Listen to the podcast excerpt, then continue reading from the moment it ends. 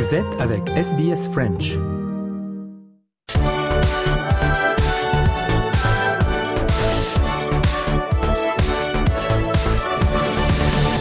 Europa Voice euh, numéro 125 et comme à l'habitude je suis avec Nathanaël Bloch. Euh, salut Nathanaël.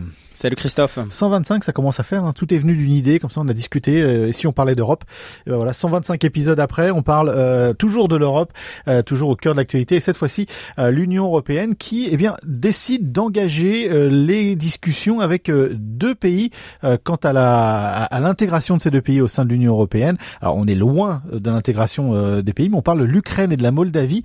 C'est important parce que ça fait un petit moment qu'on en parlait du fait que ben, est-ce que est-ce que il y aura une procédure accéléré pour l'Ukraine.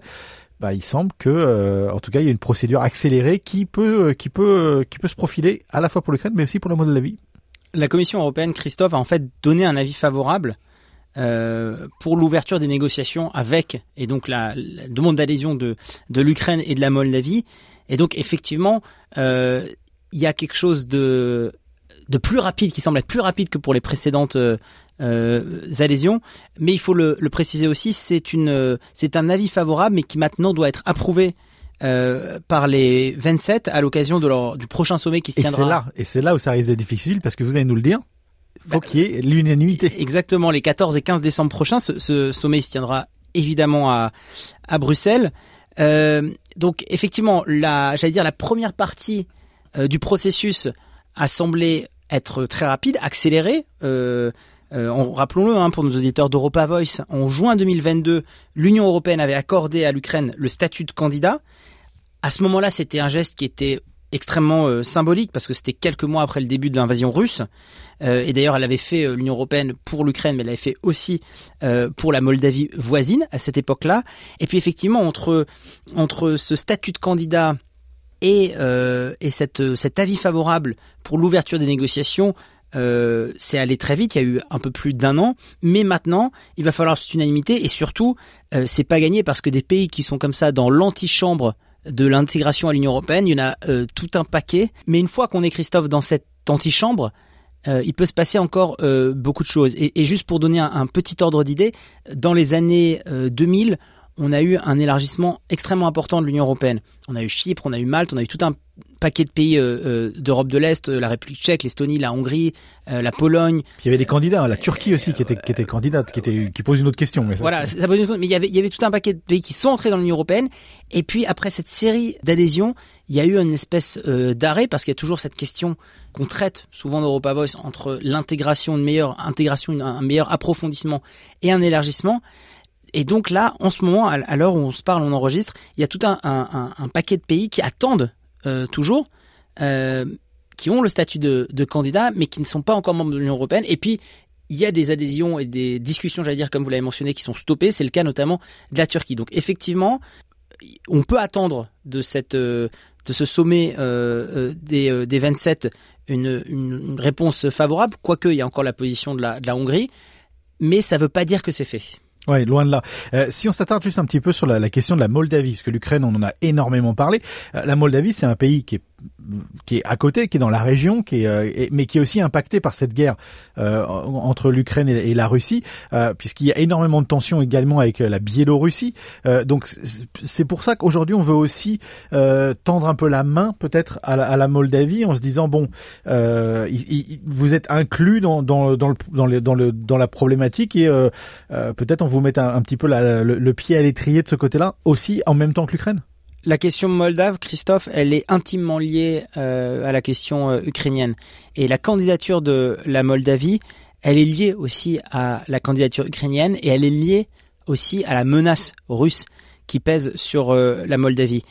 donc c'est vraiment, j'allais dire, sous le même parapluie que l'Union européenne a fait ce geste tendu à la fois pour l'Ukraine et pour la Moldavie parce qu'aussi, encore une fois, il y a pour ces pays de l'Est qui sont des pays tampons, il y a deux choix. Hein. C'est soit d'être ingéré sous influence du voisin russe. On avait parlé d'ailleurs euh, de, dans, certains pays limitrophes de la Russie de cette ingérence de plus en plus euh, euh, présente, de moins en moins cachée. Donc c'est soit aller du côté russe, soit rejoindre le bloc de l'Union européenne. Et donc c'est pour ça que l'Union européenne avait à la fois symboliquement accordé ce statut de candidat à l'Ukraine, mais aussi à la Moldavie voisine. D'accord. Et pour l'Ukraine, qu'est-ce que ça veut dire si l'Ukraine entre donc dans, dans, dans, ce statut de candidat par rapport à, aux relations avec euh, l'OTAN, par rapport aux relations avec euh, les États-Unis euh, Est-ce que ça, est-ce que ça, bon, ça va pas mettre un coup d'arrêt, mais est-ce que d'un seul coup, du fait que l'Union européenne s'intéresse à ces, à ces pays-là, peut changer également le, le, la donne du côté américain? D'abord, avant de répondre à cette question, il faut signaler que, encore une fois, c'est pas gagné. Euh, non, non, loin de là. Mais même, si on parle juste de de la demande d'adhésion, de de cette de cette euh, de cette entrée dans ce club de demande d'adhésion, est-ce que ça change quelque chose euh, par rapport aux Américains ou pas? Et à l'OTAN ou pas? Bah, ça change dans le sens où sont des où l'Ukraine ferait partie d'un, j'allais dire d'un d'un ensemble géopolitique ami ou en tout cas qui a une, entente forte et des coopérations avec, en l'occurrence, l'OTAN et l'Union européenne. Euh, donc ça permettrait aussi, euh, par exemple, aux Américains d'avoir de manière différente des bases avancées sur certains territoires ukrainiens si l'Ukraine faisait partie de l'Union européenne. Après, ça, ça, ça tendrait encore un peu plus certainement les relations à la fois entre l'OTAN, la Russie et l'Union européenne et la Russie, parce que la Russie, évidemment, verrait ça avec un, point de, verrait ça comme une provocation euh, d'avoir euh, de, plus en plus de pays qui, qui feraient euh, partie intégrante de, de l'Union européenne. Donc, j'allais dire, c'est un jeu dont on n'a pas encore tout, tout le, toutes les règles et dont on ne connaît pas encore toutes les, toutes les conséquences.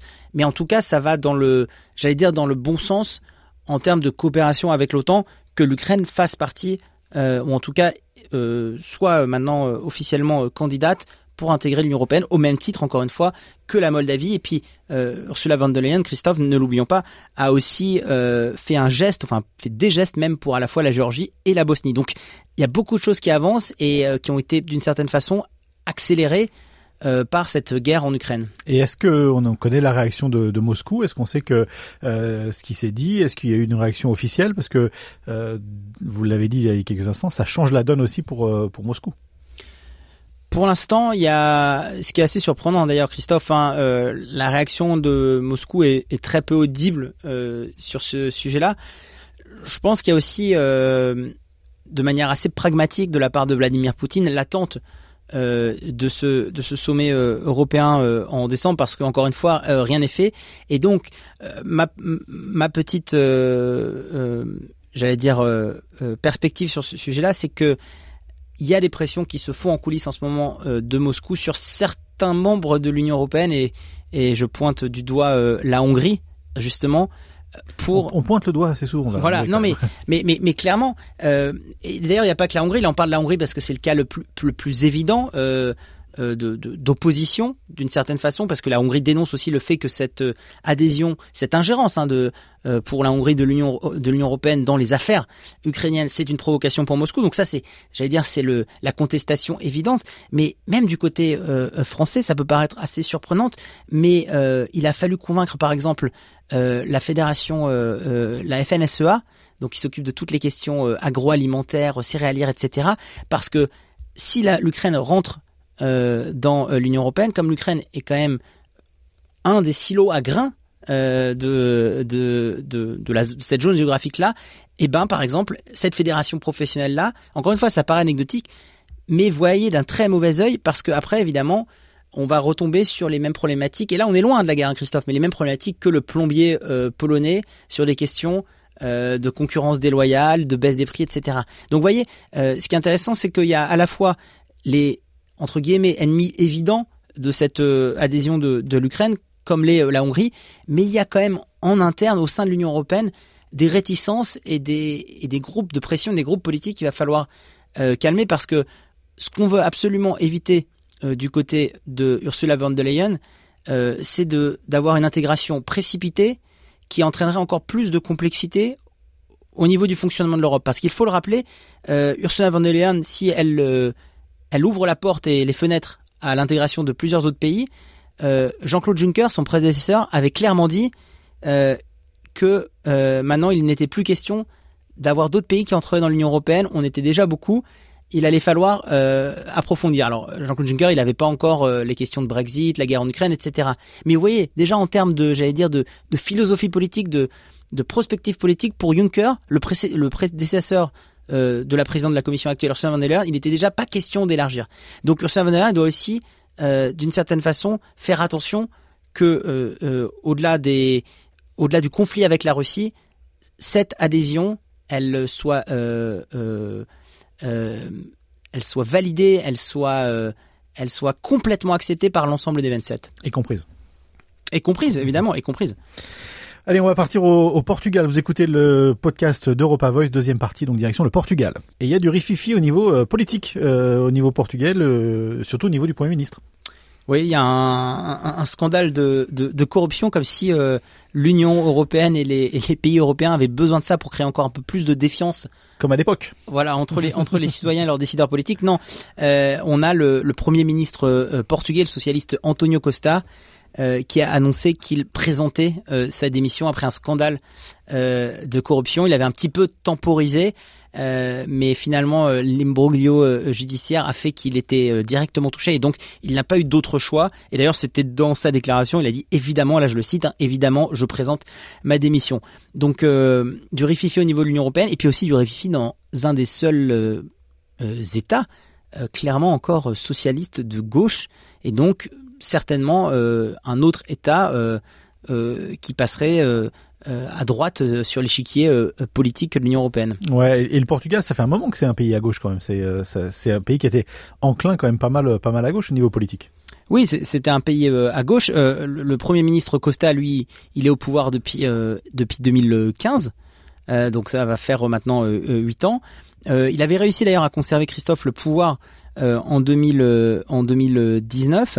Euh, mais déjà, il y avait des bruits qui couraient, enfin des bruits qui courent actuellement, euh, qui disaient que la montée et la percée de la droite faisait que après ces élections, euh, les élections européennes de l'année prochaine, l'actuel premier ministre s'en irait sûrement au niveau de, enfin prendrait un poste au niveau européen, et donc la droite certainement retournera au pouvoir plutôt que prévu. Mais effectivement, encore une fois, c'est un pays de plus qui passe qui passe à droite.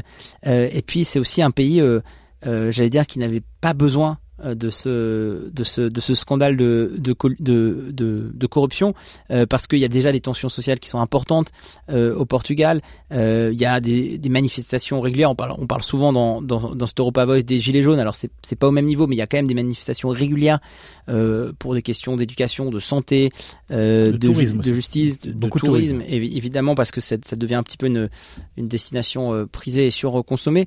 Donc voilà le, le le Portugal qui est dans j'allais dire pas dans euh, pas dans une pas dans une impasse, mais en tout cas qui se retrouve dans une situation euh, très peu confortable quand un premier ministre est accusé de corruption et doit euh, démissionner. Il va se passer quoi alors? Des élections? Il va se, comment, comment ça se passe le, système politique portugais qu'on connaît pas forcément Non, alors effectivement, au début, encore une fois, le, le, le, premier ministre Costa lui aurait préféré nommer quelqu'un d'autre et un petit peu dire voilà, moi je, je je, me mets de côté, je, quitte la vie politique et puis on, nomme un autre Premier ministre.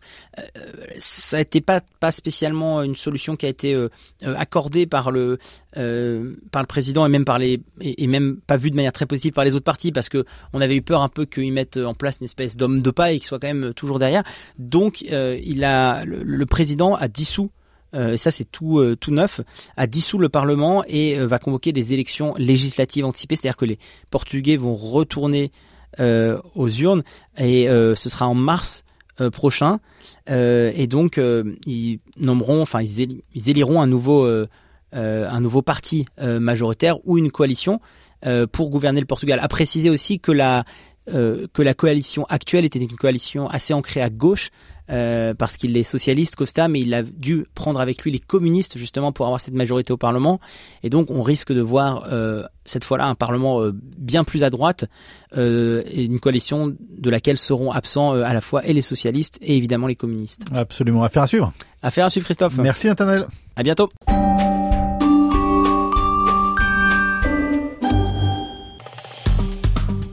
Aimez, partagez, commentez.